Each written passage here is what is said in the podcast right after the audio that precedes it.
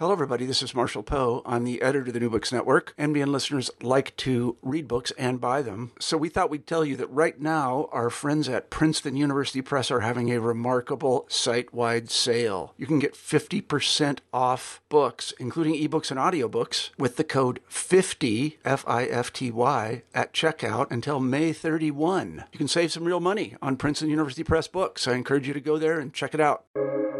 Welcome to the New Books Network. Hello, this is David Finegold, the president of Chatham University and your host for the Future of Higher Education podcast on the New Books Network. I'm here today with my friend Beth Hillman, uh, the until recently the president of Mills College in Oakland, California, and now the head of the Memorial at 9/11 Memorial and Museum. Beth, great to have you on the podcast. Good to be here, David. Could you start by just telling us a little bit about your own background? Where did you grow up? Where did you go to school? I grew up not too far from where you are now um, in uh, Pittsburgh, Pennsylvania.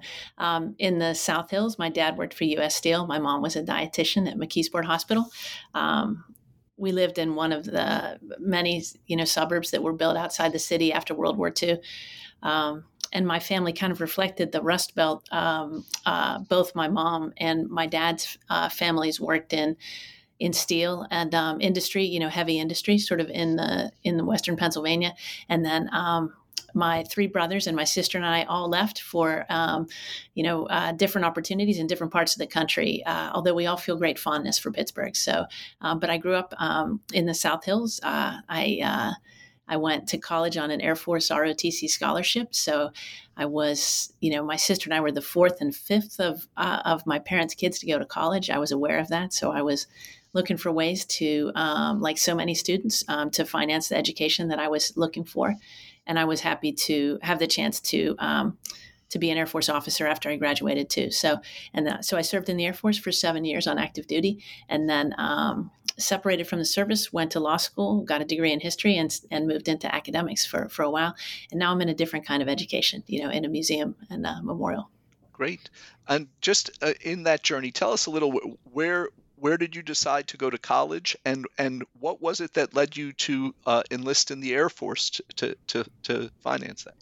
Well, really, I was interested in um, scholarship support for going to the university that I wanted to, and so that drew me initially um, to the to the potential for um, an ROTC scholarship, because the ROTC scholarships were portable, so I could take them with me wherever, and it would cover the full tuition um, with a living stipend at the time.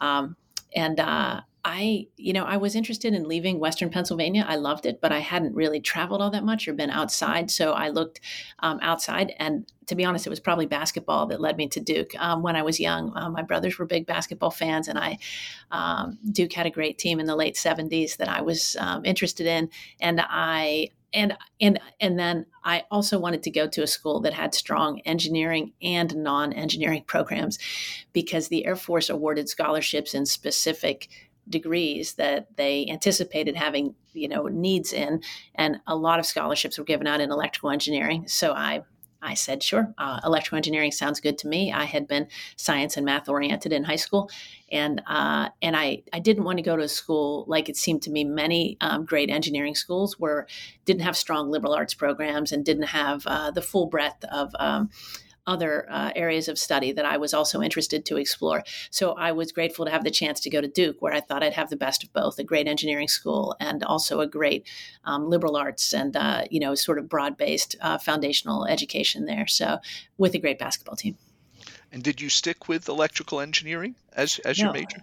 No, uh, I wasn't a very good electrical engineer, and um, it wouldn't have been a good choice for the world for me to stay an engineer. I don't think, though I did learn a lot about how to think, um, and uh, and I loved the classes that I took. Um, although my favorite class was a materials science mechanical engineering course, which I found just uh, so intriguing about the materials of which the world is built and how we sort of manage those and the systems they're in. But um, but my my first assignment in the Air Force, um, I, I when I was in college, I, I had some different experiences um, with the Army, with the, um, the Strategic Defense Initiative Organization, um, which was an exciting and um, great learning experience for me at the Pentagon. But but my first job as an officer in the Air Force was in space operations, um, and I wasn't doing you know uh, design work or you know engineering, uh, product development, or um, systems. I, I was actually operating systems um, to support, uh, you know, warfighters and um, you know intelligence collectors and all the other folks um, around the world who were working on that. Uh, so, I, you know, I used big electrical systems, uh, but I didn't. Uh, I wasn't an electrical engineer when I was in the Air Force, so I didn't stick. I didn't. The engineering part didn't stick. And and what was it that led you? Um, because it sounds like you got some really uh, interesting assignments in the Air Force. What led you um, to leave there and, and pursue law school and then history and and was that something that did the did the GI Bill or or the your military service help to pay for that subsequent education? Yeah, the, the GI Bill pay, the GI Bill paid for my dad's um, education, and I actually my dad's um, because he was in the Army Air Forces during World War II, and I chose the Air Force because of his Air Force experience. Actually, I didn't know a lot about the different services, and I had to choose one of the services, um, you know, to apply to. Um, and I I loved the Air Force service that I had, and I really threw myself into it. Um, you know, from the start, uh, you have sort of a um, two years at the time. We had two years to figure out if we wanted before we incurred a service commitment. Um, so the Air Force would have uh, paid for a scholarship for my first two years of college. And then if I had decided I didn't want to be in the Air Force, I could have separated at that point and um, and just continued on my own. Um, so I wanted to learn a lot in those first two years, and I I loved what I learned. I had a lot of responsibility early, a lot of uh, leadership training and opportunities, and I met a great diversity of people that I would never have met otherwise. Uh, and then I then I worked in space operations, and I wanted to go back to school. So your question, yes, did the Air Force help me with the next set of training for sure? I um, I actually wanted to get a master's degree, not so much because I was driven to go back to school, because um, I didn't. I actually didn't want to be in school forever. Um, I liked I liked working. I liked having an impact and being out there in the mix. But I knew to get promoted in the Air Force, I needed a master's degree, and a lot of um, a lot of young officers did that, uh, you know, part time and through correspondence and in different ways. Um, but I we didn't have remote learning in quite the way we do right now. But we called it, you know, correspondence courses and those kinds of things. But I wanted to go back full time because I I was hungry for a, a more intensive um, experience that I hadn't had a chance to have. And um, so I applied to the Air Force Academy, and they sponsored me for a master's degree in history um, en route to teaching at the academy. And my space operations colleagues were a bit aghast that I was going to go teach history. Um, but I was insistent. And uh, initially, I had wanted to study overseas in a foreign language through a special scholarship program that the Air Force offered, um, which was designed to train young officers for future leadership positions by giving them a chance to study in a foreign country in another language. And I loved that idea. But um, but that didn't come through in time, and I was ready to go. So I got the academy to sponsor me, and I went to the University of Pennsylvania to study. And one reason I chose Penn is because it was in a city. At that point, I had been, um, you know, in uh, Durham, North Carolina, and I grew up in Pittsburgh, and I had been um, in Colorado, uh, which I loved very much, Colorado Springs. But I hadn't really lived in a big city, and I wanted to be in a city. So I looked at universities that were in uh, larger urban areas, and um, I was drawn to Philadelphia and to Penn because of the the, uh, the the strengths of their history department in particular. I had loved my second major as an undergrad was history. I had really loved that. I had particularly loved what we called at the time social history, sort of history from the bottom up, not grand political and military history, but history of people and cultures and uh, communities um, and movements. And so I was drawn to that. And so I went to Penn to study. So I was in Philadelphia for a year, and then I came back to teach at the Air Force Academy. Um, and while I was in Philadelphia, it was uh, you know a lot of uh, a lot of the scales fell away, and um, doors opened up to me uh, intellectually and otherwise. And I came out, um, which made it um, challenging to decide to stay in the Air Force because uh, at the time the "Don't Ask, Don't Tell" policy was in effect, and um, and then eventually I left, um, and I left I was I was glad to leave on my own terms, but I know that was a luxury that many other people did not have who realized that they were part of the LGBTQ community while they were in the service.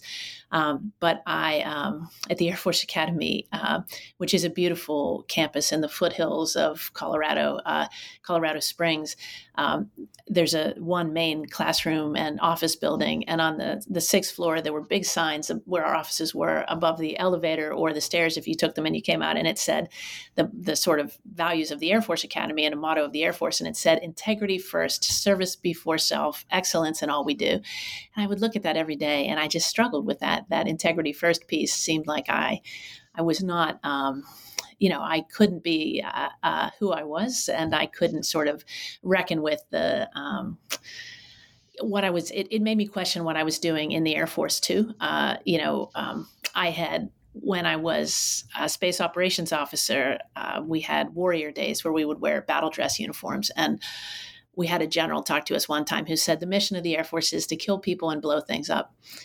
And while I don't believe that that's um, the only mission of the Air Force or how many other um, senior officers would describe what the Air Force does among the different services, and I believe a lot of people um, do incredibly important work in the service, I just thought, is that really what I want to do at this point? So I became, I think, later than other people, more reflective about what I wanted to do next because of my personal circumstances, but also because of my sense of what I what kind of impact I wanted to have.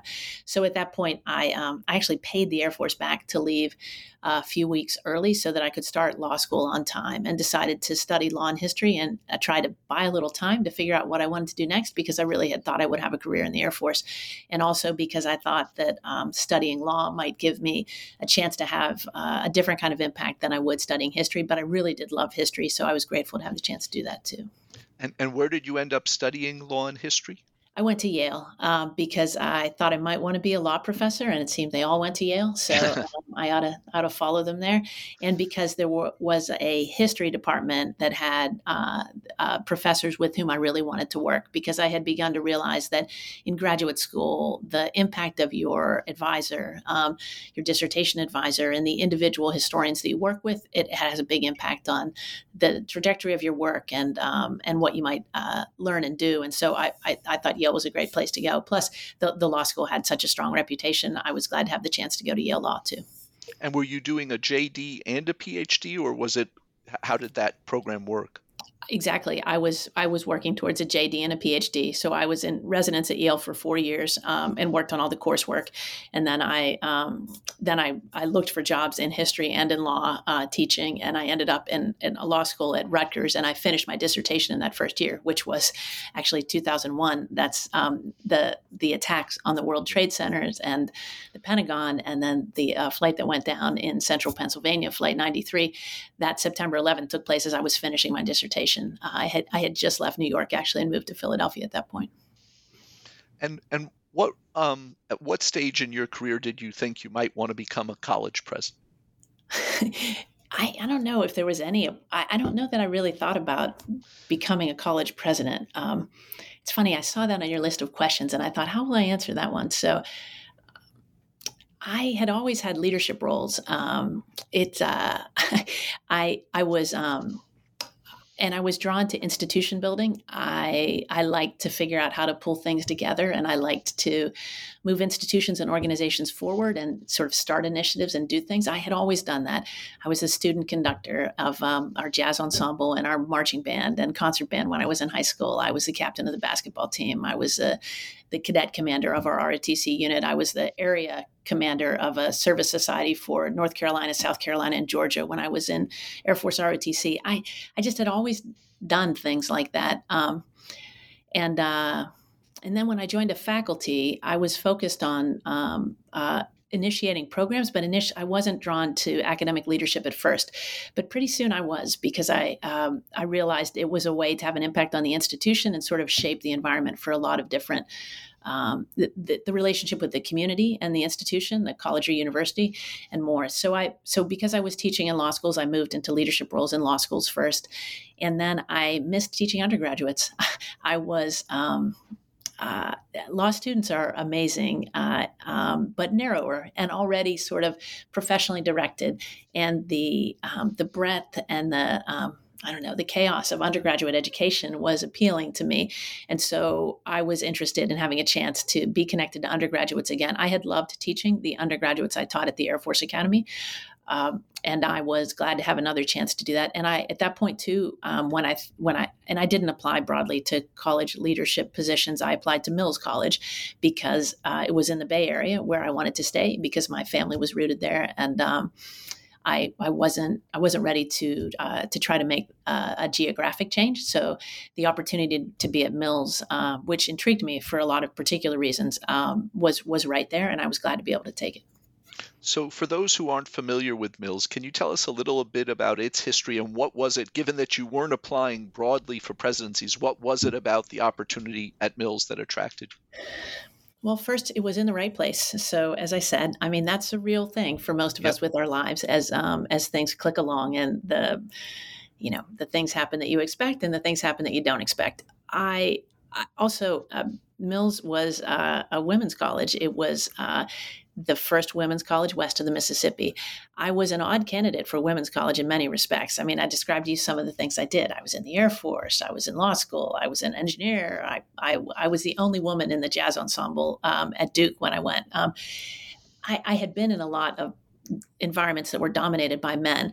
But I had increasingly been interested in the impact of gender discrimination and sexual orientation discrimination and gender identity and all those different pieces as I started to study that as a student and a historian and a, a legal reformer. One of the things I didn't mention that I've stayed involved in is military justice reform and uh, trying to figure out how to build criminal justice systems and disciplinary systems in the armed forces that respect the rights of individuals and also enable the military to uh, pursue its goal of good order and, and discipline. Um, so I, um, you know, I I was. Um, I was drawn to Mills because it was so different in part.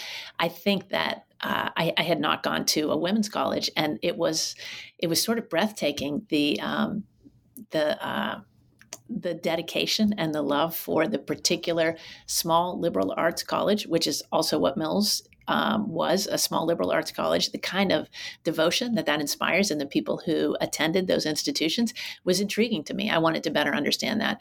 I also loved that Mills continued to be a, a women's college for women and, and self identified women and gender non binary students at the undergrad level, but all students at the graduate level. And I was intrigued by the challenge they faced economically. I thought Mills was already serving the students of the future, the a, a huge uh, uh, breadth of so students from different socioeconomic statuses, um, great racial diversity that really reflected the state of California in all of its diversity, rather than uh, the the students who I had previously associated with a small college experience, more elite, um, whiter, and uh, you know more privileged students than I was seeing at Mills. And so I was intrigued by, wow, can we figure out a way to uh, actually enable a college like this to thrive in a high cost um, urban area like the Bay Area, which has a very strong public education system that draws many students who might otherwise be interested in a small college experience like Mills. So it was it was the the particular distinctive nature of Mills as a um, as an institution, not because I was familiar with it, but because I respected what they had done and what it inspired in the people who were there and also the um, the particular economic and um, institutional challenges of trying to find a way forward in a pretty crowded higher ed market. And I'm I'm curious. In some ways, I think you were a natural fit, even though you, as you say, you were unconventional. You you had a lot of leadership roles. You'd broken a lot of glass ceilings. I'm guessing along the way in terms of uh, of being a, a you know a female leader in in non-traditional settings.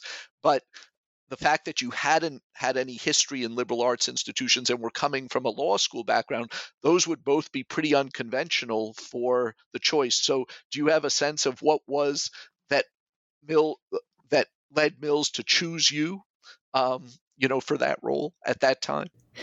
Um, first, I think that uh, I I'm um, I'm, re- I'm, a reasonably convincing historian. I um, I I genuinely love history, um, and I think historians are good fits for institutions that have a strong sense of identity uh, because of the sensitivity to the past and the presentness, the recognition of the presentness of the past.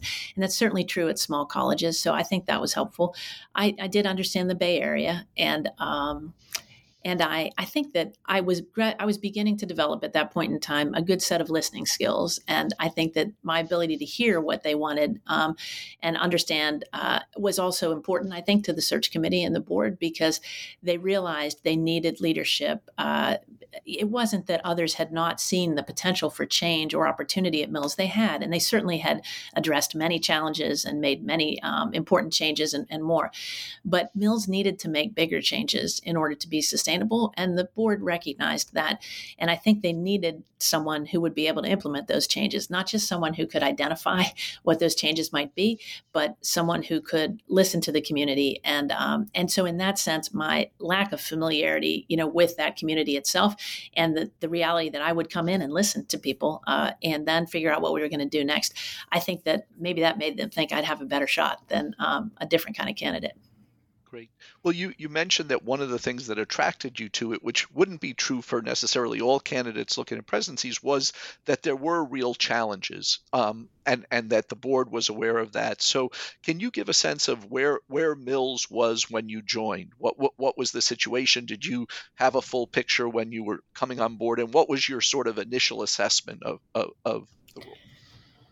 Yeah, that that that um, last part about did I know what I was getting into? I think the answer is always no on that. I mean, and it's not it's not for lack of trying for the search committee or the institution, and it's not because I was unusually dense in um, perceiving what they were telling me, but it's just so hard to fully reckon with uh, the state of an institution when you're in this compressed time frame when you're uh, making a decision and they're making a decision. Right? It's a it's a mutual discernment process that you enter into when you consider joining as the leader of an institution that you've not been a part of. So, um, I, you know, I did, I knew a lot about Mill's um, financial situation, and that was the primary crisis that they were facing, although there were plenty of others. The challenges around equity and access, the um, challenges around, uh, you know, anti Black racism, challenges around uh, sexual orientation discrimination and gender identity, um, the, the, um, all of those issues um, were very present and real at Mills, like they are at so many um, campuses.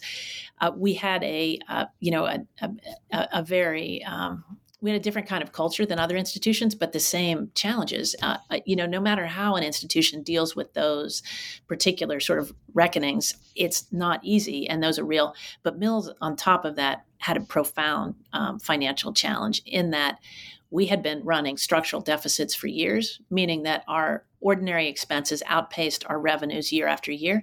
So we had not been able to invest in the campus, meaning the people of the campus, the, the, the staff and the faculty who we employ, but also the physical plant of the campus. It's a big campus, 135 acres, um, 10,000 trees, 65 buildings, um, very valuable property um, in East Oakland, a neighborhood that that was in a um, bordered by uh, some really challenged eh, communities economically, challenged by by violence and crime, um, and uh, the inequity that comes uh, so often in big cities, but also right next to very affluent communities nearby in Oakland.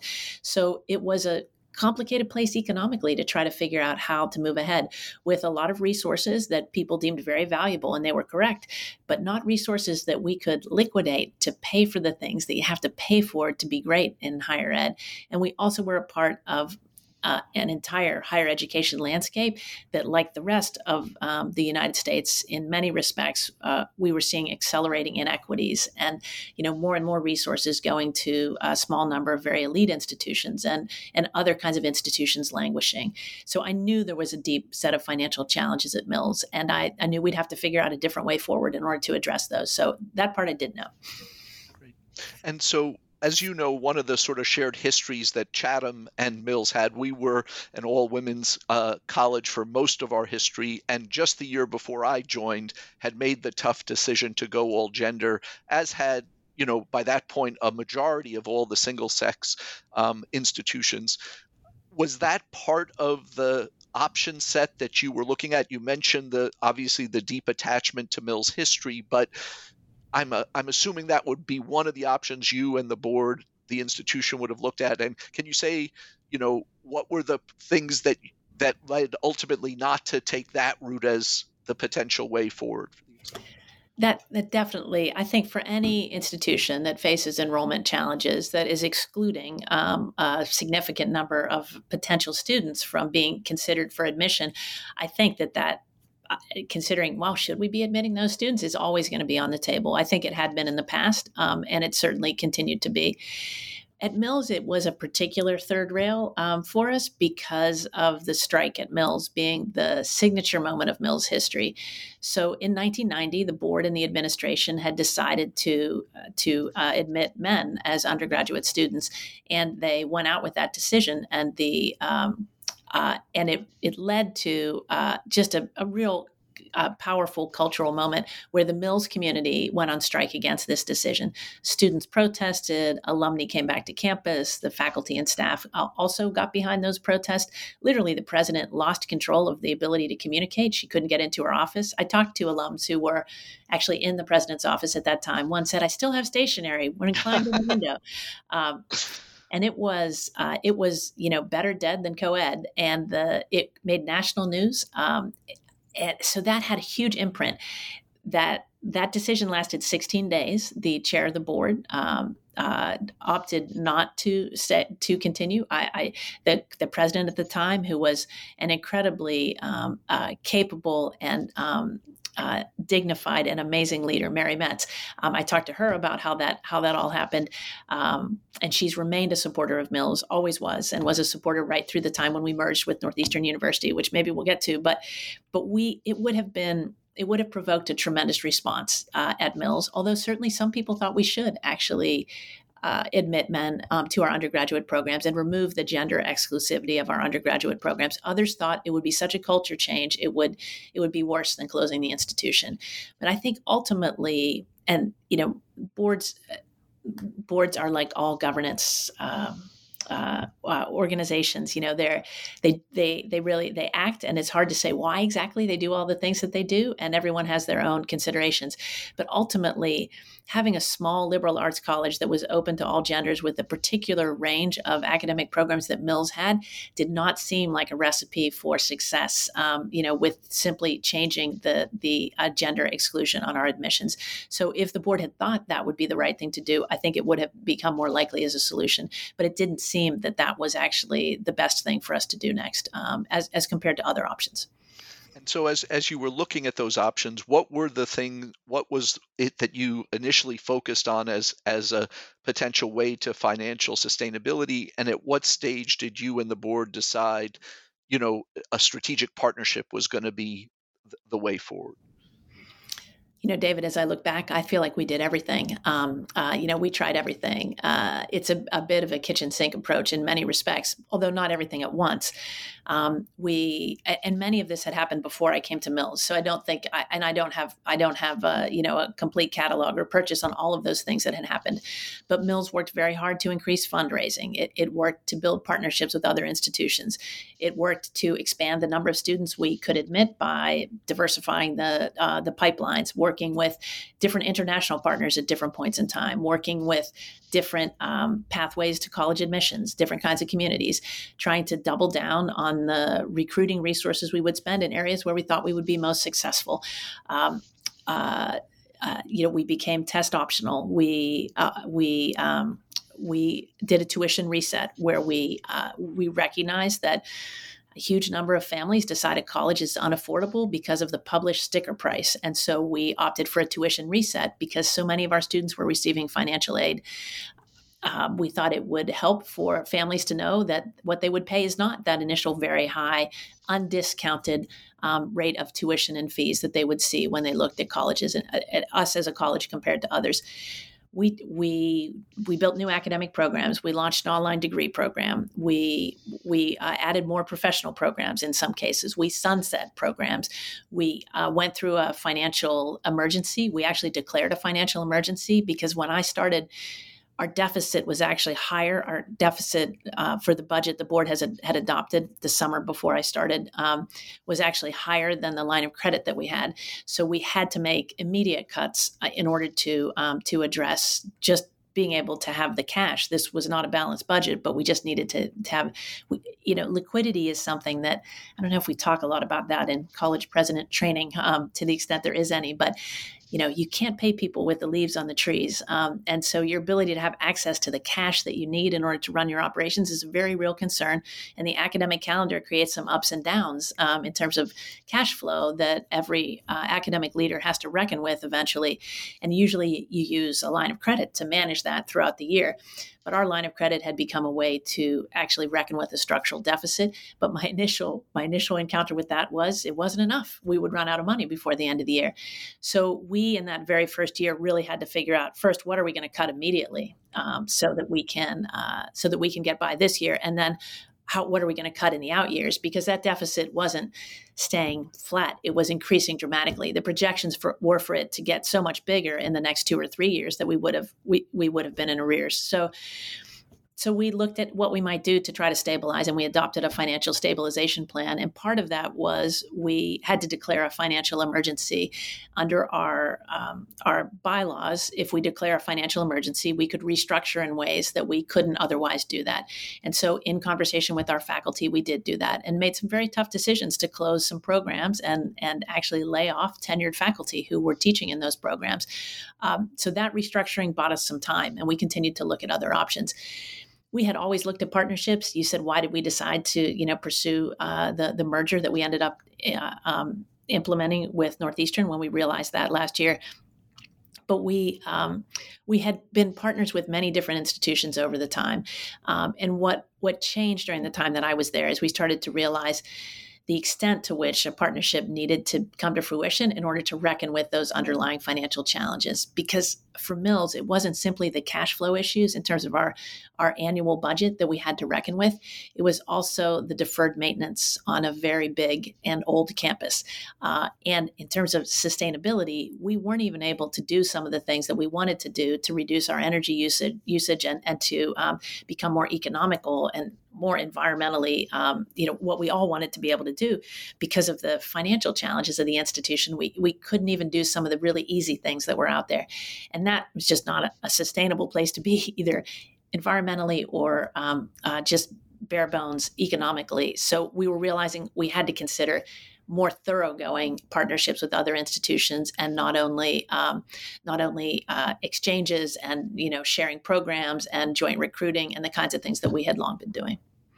And just just to put this in context, particularly for those who aren't as familiar with higher ed, one of the things that may, may strike some people as odd is it, even with all of those financial challenges, Mills had not just a very valuable campus, but a pretty substantial endowment relative to many small privates. And yet that, because you're only drawing on it at a at a you know I'm not sure what your rate was, five percent or there thereabouts, right? Is it the fact that was there doesn't mean you're financially viable. Very true, David. And um, I, uh, the other challenge is not only that you can't that the endowment is not an account, a bank account that you can go to to cover expenses, but it also isn't available for all expenses. It's restricted. So our endowment was over, eh, most endowments in any case, it depends on the institution, but our endowment was almost completely composed of restricted funds that we could only use for specified purposes, um, which is because people had been generous to Mills over the years, had, had loved experience they'd had there, had wanted to ensure it would be possible for other students in perpetuity. So one of the best things about the merger with Northeastern is that all of those donors who made gifts to Mills with an eye towards ensuring that their gift would be used for the purposes for which they established it in perpetuity. That's happening now because Northeastern um, stepped into the shoes of Mills with respect to its obligation to meet the restrictions on all of those gifts. And Northeastern has the resources and the liquidity to meet those other operating expenses that donors didn't particularly want to pay for, like replacing the HVAC unit and the boilers and trimming the trees um, that are um, dropping branches in, in, in the wind and, um, you know, sealing the building so that we could actually uh, reckon with the smoke on the campus. Before COVID was the um, air risk on the campus, it was smoke um, in the Bay Area. So we needed to do a lot in our physical and tech infrastructure, and we weren't able to do that. Um, and yet we still had money for scholarships for students who wanted to study whichever particular field, um, art or philosophy or uh, languages or um, uh, science. And so that was that. That's a great thing. But the endowment is not. It, it's not a life raft um, when your operating expenses are not balanced. And so um, you had joined in 2016. At what stage in that process did did you and the board begin to, to come to that realization you needed a, a deeper form of partnership? And how did you go about initiating that process? Well, first, the first plan was a more um, sort of urgent and emergent plan, which was the that liquidity crisis of my the first year, and then um, uh, ensuring that liquidity crisis didn't continue into the out years. So initially, we made just some very painful and difficult cuts for that first year.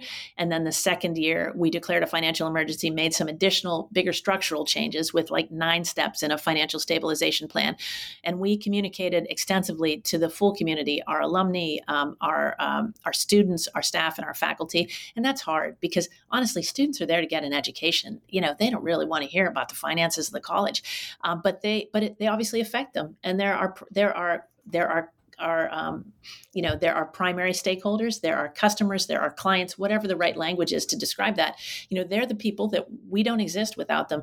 So we did communicate a lot to students too around this. And we made decisions that were based on student demand. So the programs that we sunset were programs that had very little student interest actually and affected very few students. But you know few is not none. And um, uh, you know and it's people that you're talking about. And so so that was initially what we did, and we continued to pursue partnerships. Um, we in that in that first or second year, we also signed a memorandum of collaboration with UC Berkeley, who had long been a partner of Mills, and actually the College of California, the initial founders of the UC system were friends of the Mills, um, Cyrus and Susan Mills, who who established a seminary for young women in um, in in uh, in California, having purchased it from Mary Atkins, who was an entrepreneur of an existing school, um, and then they built it into what became Mills College later in the 19th century.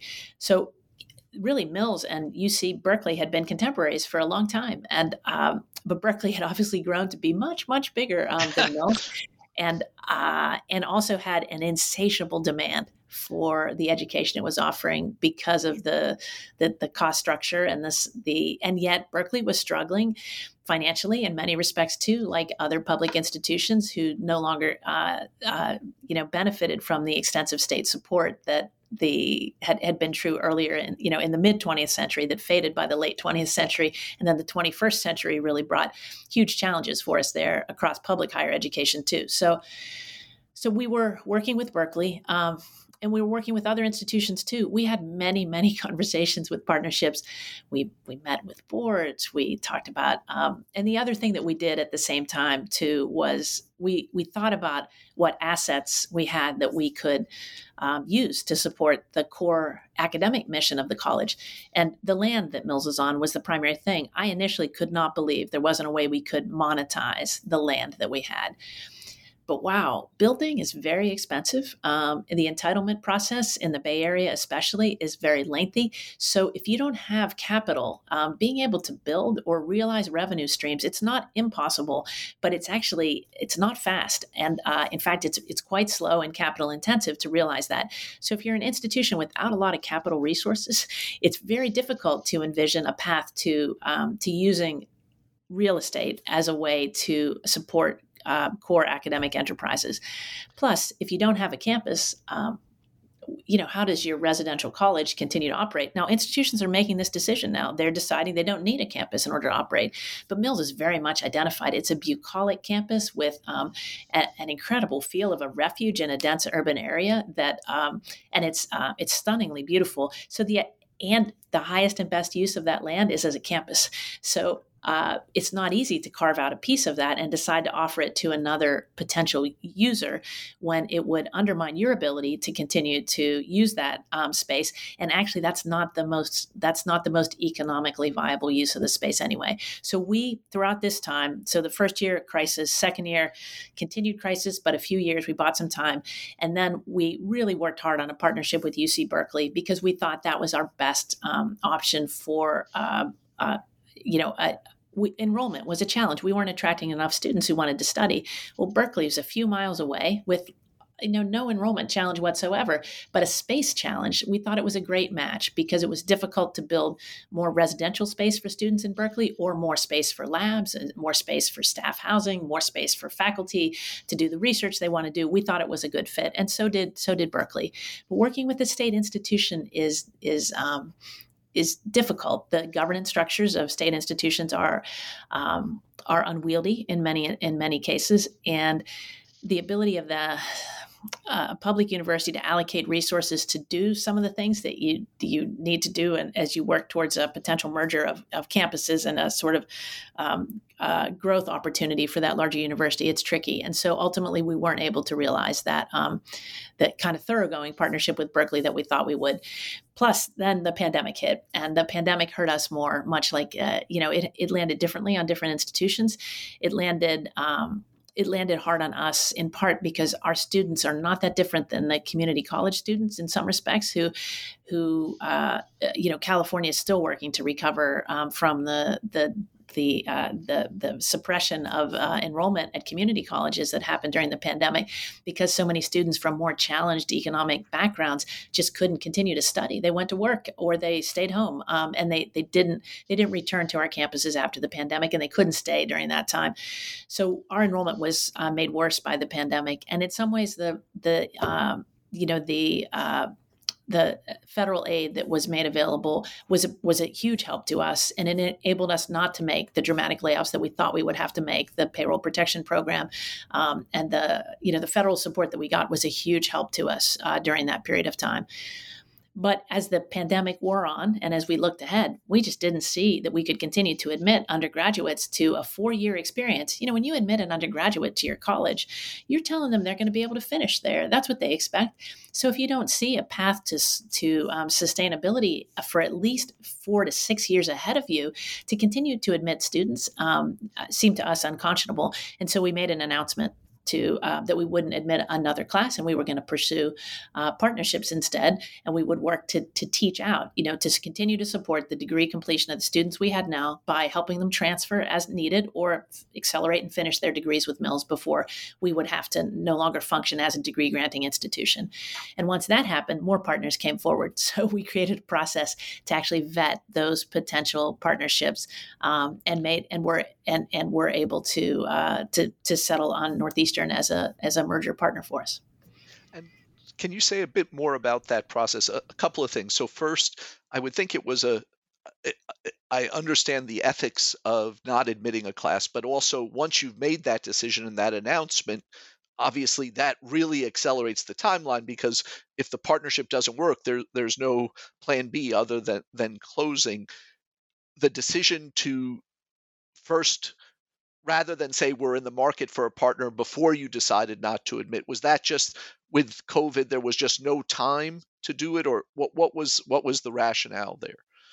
We we could uh, I, I, think you know uh, you make a good point. You always have options. I, I mean it's not true that there aren't uh, there's only one choice. There's never just one choice. There's different things that you can do we had worked so hard with um, with our primary um, uh, focus on UC Berkeley that that was actually consuming pretty much all of our administrative resources. We were focused on making that happen, and it was complicated. Um, there's a lot of disclosure that's involved. There's a lot of uh, there's a lot of relationships to be built. There are a lot of um, questions to be answered. Um, just the sheer actually paperwork, um, the electronic version of, the, of paperwork that comes with these kind of exploratory conversations is extraordinary. And this is a school that's still, we're just trying to run, you know, we're trying to run our regular operations. So it's almost as if you were to do this and you were with a business, you'd, you'd create another wing, you know, you'd create a new department to actually engage in this kind of exploration. But we didn't have the luxury of doing that. So sort of, um, and we were also uh, engaged with um, you know, the primary uh, uh, support that we had during this was from legal counsel with experience in in higher ed mergers, acquisitions, partnerships, so that we could start to understand how this was going to play out, uh, and so our board could understand it, how how it would play out, and what would be possible, how we could protect the interests of the college moving ahead as we started to engage in these conversations, um, and the the um, the other thing that we were busy doing rather than putting out a big RFP, say, um, uh, we thought really the the RFP would have because we were in such crisis. If we had issued a request for proposals to actually, do you want to do you want to become you know quietly or loudly, we had said that we thought we were already in such crisis that it wouldn't necessarily really communicate much more than what we were already communicating. We had declared a financial emergency in 2017. We had hit the pandemic. We had talked a lot about running um, uh, uh, challenging places. We had sold a rare book for a world record setting price to help fund our operating deficit. I mean, we were taking extraordinary steps that demonstrated we were uh, perilously close to not being able to continue our operations. Uh, so until we actually said we're not going to continue to admit new students. We didn't think there was too much we could do that would dem- demonstrate quite the place we were in. But of course, you know, no one wants to feel desperate in these conversations. You know, you don't want to put out. Um, it's it's this funny balance of uh, the transparency that everybody wants, with also maintaining a sense of possibility and what really are real options that are out there, but not necessarily options that that certainly people don't agree on, but they're not necessarily the ones that they think um, you know should be there. And and so once the the deal with Berkeley was clearly off the table, and you you then made the public announcement. What were the what were the key criteria, the guidelines that you and the board adopted or, or the broader community in terms of what you were looking for in a partner and how did you run that process? Because it sounds like you even with the lean staff were doing most of this yourself with legal counsel not as many others have done hiring a firm to manage that process yeah, well, we were in a challenging cash position, so uh, and um, and it was made more challenging by um, the lawsuits that ensued too. So I had to work to raise money to cover our legal fees um, as we worked through this, rather than raising money to cover other kinds of things. Um, you know, I don't. We never really. It never. We we didn't take. We we continued to consider all of our options um, with respect to UC Berkeley and all of all the other institutions that we could, including we considered seriously the options that some of our alumni who were aggrieved at the changes ahead, they came up with some ideas and we we vetted those as just the same way that we vetted the other opportunities that came to us. Now, the details of those other opportunities were protected by non-disclosure agreements as they normally are, but we had we built a grid essentially um, with uh, with input from our faculty leadership that said these are the things that matter to us, and we um, we uh, you know we we set out out each of the opportunities that was ahead of us for our board in this moment of, you know, the board knew they have a fiduciary obligation to the college. They realized they were sort of um, working themselves out of existence if we merged with another institution and were no longer independent, uh, but they wanted to make the best possible decisions. So we spent a lot of time. We created a, um, a subcommittee of the executive committee of the board. We vetted um, all of these uh, processes. Uh, well, we worked in all these processes and we vetted each of the opportunities. And we focused on the things that matter most to mission driven institutions our mission. How would it best allow mills to continue to pursue its mission into the future? How would it um, care for the people who are a part of mills our students our faculty our staff and then the uh, east oakland community around us the greater bay area you know the world that mills was intending to continue to serve? And then also how would it conceive of and care for our campus because the campus was such an important part of the identity of the college and what was a precious asset that we wanted to preserve for the future too. So I think those are the big things that we tried to weigh in the in the process, and we built you know huge um, uh, analyses of these and spent quite a bit of time trying to um, compare what aren't always sort of apples to apples, as you have different opportunities for what you might do next. And without giving specifics of the NDAs, can you say what were there other types of opportunities that were looked at be, besides merging into a larger institution? Uh, yes, um, you know, and and all of those. So uh, you know, um, the the particular uh, so what we ended up doing maybe it helps to just say what we did and then maybe what we didn't do so we merged into northeastern university um, with a deal that is for the life of northeastern as well as for the, the the the new life of mills college as a part of northeastern university so mills continues to be a college um, with the name and the campus that it has, but now it is part of Northeastern University. Um, all of this, the all of the students have an opportunity to earn degrees without any increase in costs. Um, if they have to take more courses to earn the degree that they thought they would earn at Mills, they those those classes are fully covered in, uh, through uh, financial support from Northeastern. Our, our faculty who had tenure all have tenure with Northeastern our faculty who didn't have tenure have initially had positions and will continue to have positions. You know, uh, most of us have faculties that are composed of a lot of different precious resources, only some of whom are tenured. So we realize we have a big faculty to reckon with. And we also work to ensure employment, continuous employment opportunities for Mills faculty who weren't tenured, either at the Mills campus as part of Northeastern or at one of Northeastern's other campuses potentially. And then um, for our staff, everybody's guaranteed a job for at least a year. Uh, but given the the hiring and the expansion that's um, that we anticipated, we thought it would likely be much longer than that. Um, so that that was sort of the that's where we ended up. Um, you know, the names of the buildings stay the same, the um, but the programs don't remain, and that's a, a, a challenge. You know, some students couldn't get exactly the degree that they wanted. Northeastern had virtually uh, had some kind of pathway for every single degree that Mills offered, but not not the same names and um, not the same degree requirements for everyone. So that that it wasn't it wasn't exactly switching out um, in uh, in the way that and some people wanted a Mills College degree rather than a Northeastern degree. So you know the Mills College at Northeastern degree is not what all of our students wanted, but but in general. Um, uh, they all had an opportunity to continue, and we found most students wanted to. Um, and I left, uh, you know, a few months ago now, so I don't know how it's playing out. But um, you know, the ultimately how the merger plays out will, you know, will will uh, will become clear over a relatively long period of time. You know, not just in this initial transition period, but in the long term. Uh, the other opportunities uh, really required greater um, financial wherewithal from Mills or um, uh, you know opportunities that wouldn't have preserved the mission of the campus as well uh, more online rather than more um, uh, you know residential programs. A narrower scope of programs uh, without a sort of global reach uh, rather and and more um, you know uh, a, a, shorter list of potential programs rather than or a um, a particular focus that didn't represent the breadth of what Mills has been um, in the past. So the so it had to do the, the differences in the opportunities were about the extent of financial support the employment opportunities uh, for the faculty and staff the uh, the, the opportunities for students to complete their degrees and continue to study, and then the long term future of the institution in terms of what the programs would look like. Because absent a large university with a set of programs that Mills had pretty diffuse and broad, you know, dozens of undergraduate programs, dozens of graduate programs, um, a larger institution gave us the opportunity to place all of our students into pathways to success and degrees rather than having a few of them um, and not the rest. And we also built out degree pathways to other institutions too, at least 14 different, um, you know, uh, because we realized it w- wouldn't be best for all the students to stay at Mills after it became part of Northeastern. And so we helped students make transfer decisions too if they wanted to.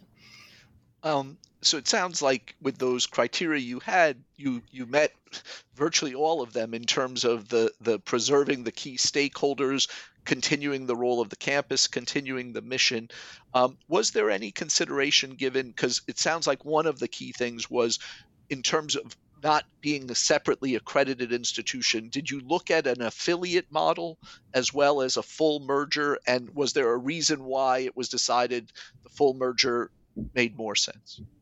We did. It's primarily financial because the um, the uh, the extent of the financial needs of the campus, the deferred maintenance challenges, along with the um, immediate need for operating expenses uh, to cover operating expenses for the year that um, that uh, Mills is in right now, um, and also the year that Mills was in prior to the uh, to the realization of the merger. Um, we anticipated running a big operating deficit as we as we you know limped out of the pandemic to be honest and so being able to to keep people employed during that period of time and keep students on track to their degrees was not assured, uh, you know, given the resources that we had at the beginning of that academic year when we perfected the merger. So um, we very much uh, that that was the difference with the affiliation um, and and sub merger models was that we wouldn't have had access to the um, the liquidity that we needed in order to continue our operations to actually realize the merger. And the realization of the merger was slow because of the highly regulated nature of higher education. It just takes time to walk through all the gates that you have to walk through, and time is money in those situations. So, not being able to do anything quickly makes everything more expensive in these kinds of uh, transactions. Um, and obviously, one advantage of Northeastern that Berkeley didn't have is that it's a private institution. Um, I, I, had the pleasure to talk with uh, their not the president you worked with, but the prior one who had had really raised their uh, national rankings. Um, and but but their history is very different from Mills in some respects. The co-op program, obviously, very well known. So clearly they were they had the resources and were willing to to meet the criteria you had. But another big part of making these work is cultural fit and feeling like the values the organization. So can you say a bit about you know how how did you interact with their leadership how did the boards to convince you that they would be not just contractually what you were looking for but the right kind of steward for for mills going forward yeah you're right that that's so important um, you know the the global aspirations of Northeastern and its incredible growth trajectory um, made it uh, made it feel and um, uh, like a good fit for the kind of impact that Mills wanted to bring to the world. Many had long wanted Mills to be more international in character, yet international admissions is a competitive space that requires resources to recruit and uh, long term relationships, and the the particular sort of uh, um, Mills Mills' reputation worked for and against it in many ways uh, in that in those markets too. But the fact that Northeastern was already global, had such aspirations there, and actually had experience in expanding to other campuses, most notably London. So Northeastern has three campuses with significant numbers of undergraduates right now, in addition to the co-op students who are studying in hundreds of countries all over the world.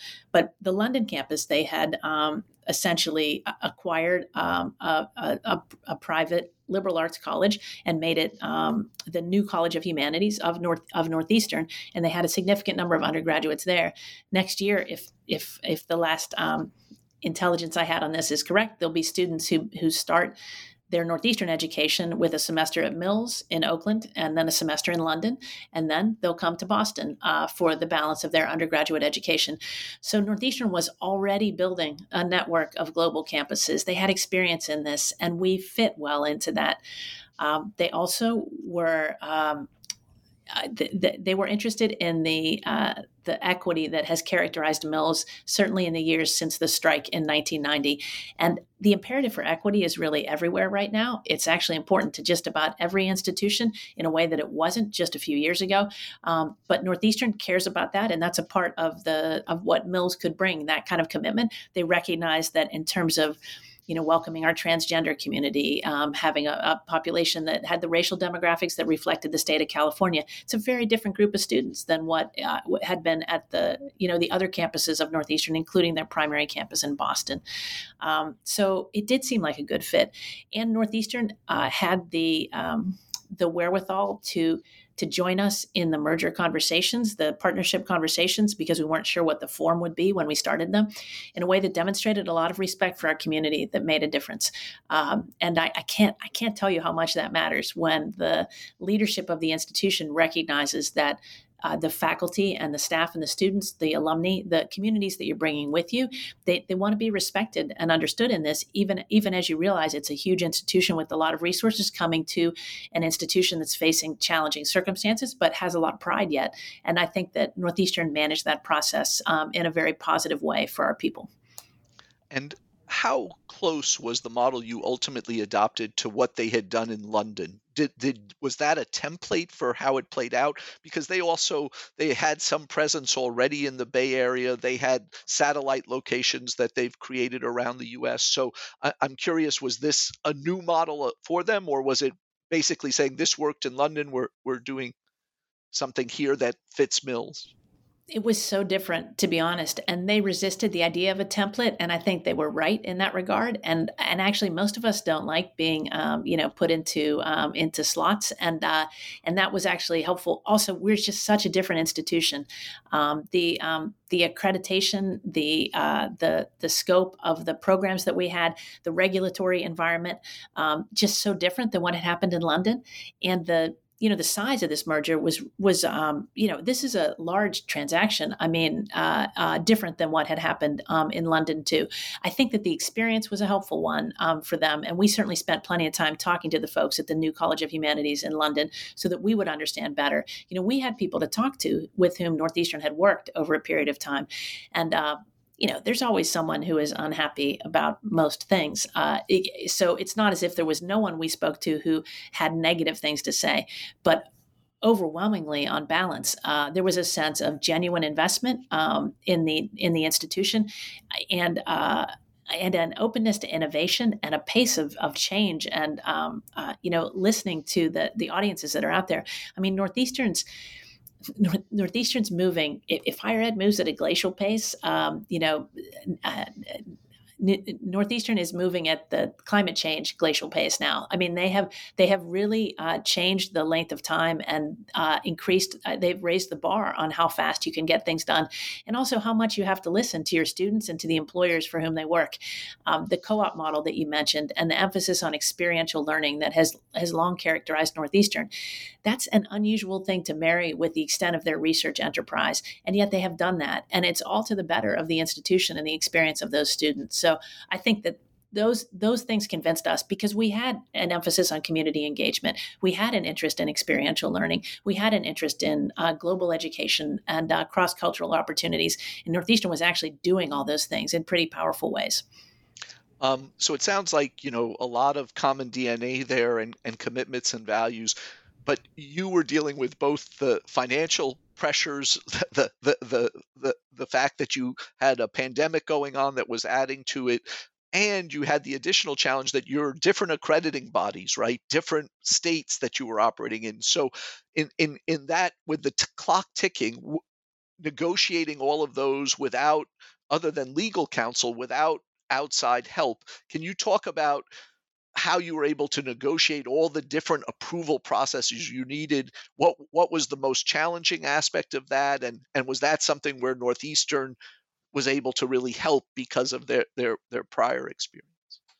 Yeah i you know the um, I, I never felt like we were um, we were missing resources that we needed to make good decisions and our board wouldn't have been satisfied if they thought we needed more information or help to make these decisions. Um, northeastern did invest a lot in making the processes run and um, and they in terms of accreditation uh, they're in good standing with their accreditors, NECHE, the Northeastern um, uh, Higher Education Accrediting um, Group, and they they worked to move that as quickly as they could. And we we would have actually been able to go faster, but for the litigation that slowed us down. Uh, literally, we had a judge issue an injunction. That was the low point of all this. When a judge, you, you never know what will happen when you get to court, and a judge issued an injunction that paused our uh, merger negotiations at a time when if they had uh, if they had actually stopped it, we, we would not have been able to continue. We, we would have entered into an immediate um, closure. And as as you probably know, although I definitely didn't realize until I was in the middle of this, the lack of um, workout protections for higher education institutions leaves us in a very challenging place when we faced financial peril because we don't have the option because of the Department of Education and our receipt of, um, of federal funds um, and the particulars. Uh, we don't have workout provisions, meaning that if we end up in a difficult place financially, we can't take refuge in a, an orderly process. We really are, um, are, are our, our, our, we would have been we would have been forced to do it ourselves, which essentially makes a lot of money for lawyers and a bad a bad set of circumstances for everybody else. So that was the that was the worst point um, because um, the the uh, those who didn't understand the merger or Mills' financial situation, um, they they convinced a judge to issue an injunction. It didn't last very long. We eventually moved past that. Um, it was momentary, and Northeastern was steady through that, and uh, you know, and continued to um, uh, you know didn't didn't um, didn't step away from the deal when we hit those kinds of challenges. Um, but but we um, the accreditation piece, they did most of the accreditation work. Um, on our side, we were essentially sunsetting all of our programs. So our task on the accreditation side was providing the information to Northeastern so that they could work with their accreditors, and then keeping our accreditors, WASC, and I'm still a WASC commissioner, um, the Western, uh, you know, accrediting group. We we just had we had to keep them in the loop so they knew what was going on, but they were not going to continue to accredit these programs into the future because that WASC accredits institutions rather than individual programs. So once we were no longer an independent institution, we actually couldn't be accredited by by WASC because um, uh, you know unless Northeastern wanted to join WASC, which would have been a especially heavy lift, um, given their existing relationships with their primary accreditor. Um, so that that's how that's how the accreditation piece pieces worked out. The Department of Education, our counsel primarily handled that. You know, in in conversation, we we worked with the California Attorney General, we worked with our um, uh, we, we worked with our, our local um, elected officials. Uh, we worked with the, the state folks in the financial aid group. We worked with the California Teacher Accrediting Group. You know, we and we had existing relationships with all of those. So you know, it does help to already have um, a sense of the, the offices that you deal with, and then um, be able to to build the new relationships that you need as you as you move into this uncharted territory. And obviously there are always going to be people dissatisfied when such a major change is occurring but but what what would was the basis that would lead a judge to issue an injunction to to pause it? That seems like it's not a step I'm aware of in in other transactions like this, and I, I'm not sure what the legal basis would be given how you had were pursuing every option to continue the mission. Yeah, your instincts are correct. Um, it was um, it was really based on uh, the fact that it was um, a trustee who was suing us. So we have an unusual board structure that is that actually grew out of the strike in 1990, where we had essentially four designated trustees rather than regular trustees, and those trustees um, belong to our alumni association, but also were trustees of the college. Now, the fiduciary obligation of the they were they had access to all the information, all of the decision making they had votes. Um, you know, they're full fledged trustees of the college, but they also have this dual relationship with an independent alumni association. That creates some challenges, uh, um, and um, and those challenges, uh, you know, um, exploded in the lawsuit. That initially four trustees signed on to a lawsuit that demanded additional information from us. Uh, that said they didn't have enough information to make the decisions that they were making. And so the judge's decision, uh, in a short time, it was only one trustee. And then that one trustee persisted in the lit- litigation for many months um, the, uh, that we continued to um, run up legal costs and try to reckon with this. But the judge, because California law, um, gives a trustee or a director of a corporation um, access to a lot of information that they might want. It insisted that, that um, we uh, we provide more access to information. You know, some of which they they asked the, the request was for things we had certainly already provided, but the trustee didn't feel we had provided. That was our opinion, um, but the trustee didn't think that it had been provided, and also required that we produce new documents um, and uh, things for the request. So that was an additional administrative burden going on during this time. So um, that lasted quite a while. But we, um, so the court ordered us to produce uh, a tremendous amount of additional information, um, which, um, like I said, most of it we had actually already provided. But you might you might have been through this. The process of actually the court supervised the when the lawyers are supervising the provision of information, it it's very expensive to provide all that stuff. But we but we did that, and they I guess the idea was that they would find some new information in all that avalanche of materials that would let them know there was an option ahead of us that we were obscuring. And that didn't happen. Um, there wasn't anything uh, that we were obscuring around that. And so we were able to, to move ahead and the, um, the lawsuit went away, but much later than what we would have liked. And it was, it was personal. They named, they named me personally. They also named many of the, several of the college officers uh, or vice presidents, and they named individual trustees in this. And it was very difficult for us to manage that. The, the whole litigation process during this time. Yeah, I mean, this is a hard enough process as it is without a division within the board and a, a suit there. So uh, kudos to you in making it through all of that. As you look back on it, not just the northwest, northeastern deal that ultimately came, but also the the other work that you did in looking at all the options. Is is there anything you would have done differently in how you approached it? I would go faster. um, I think that the um, the length of time uh, is really difficult on the people who are most affected by it, and the lack of certainty uh, that comes with that length of time. Um, it's hard for all of us to deal with ambiguity and uncertainty, even as it's just a feature of the world that we, the worlds that we all move and live in. Um, but if we had been able to move more quickly, um, it would have been, uh, I think, better. It would have been, it would have shortened the um, the discomfort and the amount of time, um, or, or, the you know the sort of volume of of challenge for people. Uh, but you know that's at odds with the imperative to communicate and to help move people along with you. So, but that's if I could have, I, I would have, well, I would have and, snapped and, my fingers. And and you don't control being sued and having to deal with all of that at the same time and everything. Right. Um, you know, I think uh, what what you went through um, and what we're going to see with alliances, mergers of different types. It seems like with the demographics, particularly in the Northeast or the Midwest, um, we're going to see more of this. Do you have beyond speed, other advice you would give to folks who are looking at potential uh, deals like this one? You know, I think everyone is different. And I, I think that, you know, institutions are really distinctive places with, um, and uh, I think that, um, I think that being able, being willing to think uh, about new models is hugely important, and not to be um, restricted by what's been done in the past or, um, you know, what. Uh, and it's very tough. Higher ed has not been all that innovative structurally over time, and I think it's time for us to consider doing that. I, so I would I'd recommend that people really think about what their mission is, what kind of impact they want to have, and then figure out what's the best way to have that impact. It may not be the way in which we had been doing it in the past. Um, and I, uh, so openness to, to different possibilities. Um, and, uh, you know, and communicating all the time. I mean, it would have been worse had we not communicated as much as what we did. It was very difficult for us, but it always was going to be hard to make this kind of change at Mills, actually.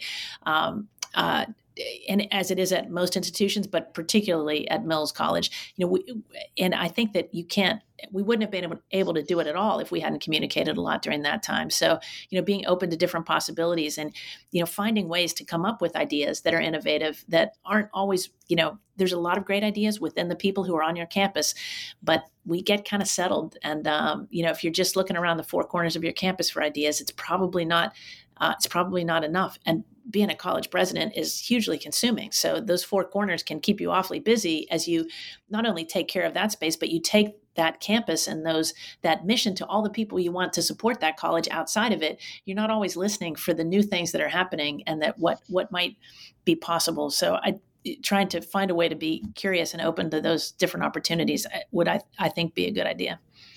And, and as you just mentioned, Beth, I mean, being a college president these days is a challenging job no matter what. But all of the other additional things you had to deal with layered on top of that. What what what were the prior experiences? What were the capabilities you had that enabled you to cope to to manage the stress and other things that you were going through over this ex- extended period? Well, I had a lot of help, honestly, David, and I wouldn't have been able to do it without that. Um, you know, um, it was harder on my wife than it was on me. Sometimes on my kids, on our, um, you know, the protests outside the house and the flyers and the personal attacks and the, you know, ads they'd take out in the newspapers and things like that. It was harder on other people than me. I'm, I'm pretty focused. I'm very outcomes. You know, I, I, I, I was interested in where we could get to, and I felt confident we could get there. And I was really most focused on what might prevent us from getting there. So so my job right till the point when I was sure the merger would be realized, which, you know, in some ways isn't quite until the actual date, but in other ways it became much clearer. As we got closer, time went on, litigation subsided, the cash position seemed secure. We continued to meet all the gates that we had to, accreditation, then regulatory approvals came through, you know, which is it's a long time. I mean, it was a, you know, eight month process. But as we went through that, it got we, we got much closer. Um, and so I felt calmer and more confident about that. But I was worried. You know, we were looking at cash like every week, um, and uh, uh, it, it, was it was it was very much um, not a done deal. You know, until until close to the realization of the merger. Um, but I, you know, so I had support from my family, and um, I remember back when I first became um, a dean at in a law school, one of the students said to me, "You know, what keeps you up at night?" And I, I thought, you know, nothing keeps me up at night. If things keep me up at night, this is not the right job for me. So, so I guess some of it is just an ability to set things down, and I think that I have been uh, lucky enough to find that. Um, I had I had great support from our board. I had great support from many others across the college. Um, but really, when you get attacked, it's just you that's out there. I mean, you know, uh, other people. Um, they might want to support you and they, they'll support you privately but i never had you know faculty stand up in meetings and uh, uh, you know sort of shout down the rest of the um, you know we had a vote of no confidence for me and for um, our um, our provost it was it was um, it was at a difficult time. People weren't happy with the outcome, and I think that not taking it personally and um, and realizing that many many others do many people do understand what you're doing and why you're doing it, but they can't or choose not to to uh, publicly state that at different points in time, um, which I I understand and, and try not to blame them for that too. I guess that's a part of it. But uh, and then you know I didn't think that I would stay forever at Mills. I never thought that actually. I wanted to find a great solution for Mills, and I wanted um, I wanted to be. Uh, you know, I wanted to be the right president for Mills at the time that I was there, and uh, so starting to look beyond it, and uh, you know, that was helpful to me too as as we got closer to the end and just wanted to wind up with that. So so in looking beyond it, you've you've ended up in a in a really exciting role as as the the director of the 9/11 Memorial and Museum. Can you say a little about how that came about and what was it that attracted you to to this position? Yeah, you know that uh, like most of these things, it it um it it came to me. I wasn't really out there looking for it, um, and I. Uh, but I was really excited as soon as I saw it. Um, I, you know, you get a lot of um, pings from people who are looking for leaders in uh, inst- different kinds of institutions. I had not been uh, focused on the museum world at all, um, but I have uh, stayed close to the military, um, you know, uh, uh, the world of military service that I left long ago, and I was curious about this chance to get close to it again. I was curious about the chance to come back to the East Coast, um, which I, uh, where I not far from where I grew up um, and where I had had family. It surprised me that I'd been in California for 15 years at the point at which I was beginning to leave California. You know, that happens to us too. You know, you're suddenly, you've been a place for a longer time than you thought. Um, and in terms of education, this felt like just such an amazing educational mission. I mean, yesterday, for instance, we had you know uh, we we had six thousand people in the museum. We we have, and the museum is an amazing uh, um, site of transformation and learning. It's not like a college, um, but in one day, yesterday in the museum, I had as many people in the 9/11, the National 9/11 Memorial on the plaza and the museum like a seven story skyscraper um, into the ground below the level of the plaza. I had as many people in the museum yesterday as uh, we graduated during all the time that I was at Mills, six years. So, so it's you know this is a chance to have a different kind of educational impact, and I find New York. Um, seductive and intriguing and i'm sort of falling in love with the city again while i'm here uh, i love the chance to learn that and i think that in terms of having an impact 9/11 is a time was a day of unimaginable loss that uh, that few were prepared to reckon with, and um, is is almost indescribable but it's not only the incredibly terrible acts that humanity is capable of, but also the resilience and the response that people are capable of. And that's really what this place is about. The fact that the memorial and museum were ever built is a miracle. We could talk about that in another podcast. The lower Manhattan has such a deep and fascinating history in terms of how it's been rebuilt and built over the years. Um, and our memorial and museum have connections to some of the um, you know most innovative and most um, impactful industries you know in the in in the world actually right here in New York. So uh, this morning I was out on the plaza with our security guards. You know the security of this place is pretty unbelievable, as you would guess, because you know we we um, we don't want uh, anything to happen again similar to what happened um, on September 11th.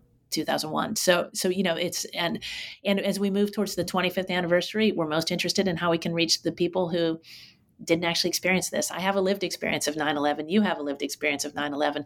But you know, most of our students, you know, our students today, they they they don't. Um, yet there's a lot for them to learn from that, and so that part is exciting to me about this this kind of position.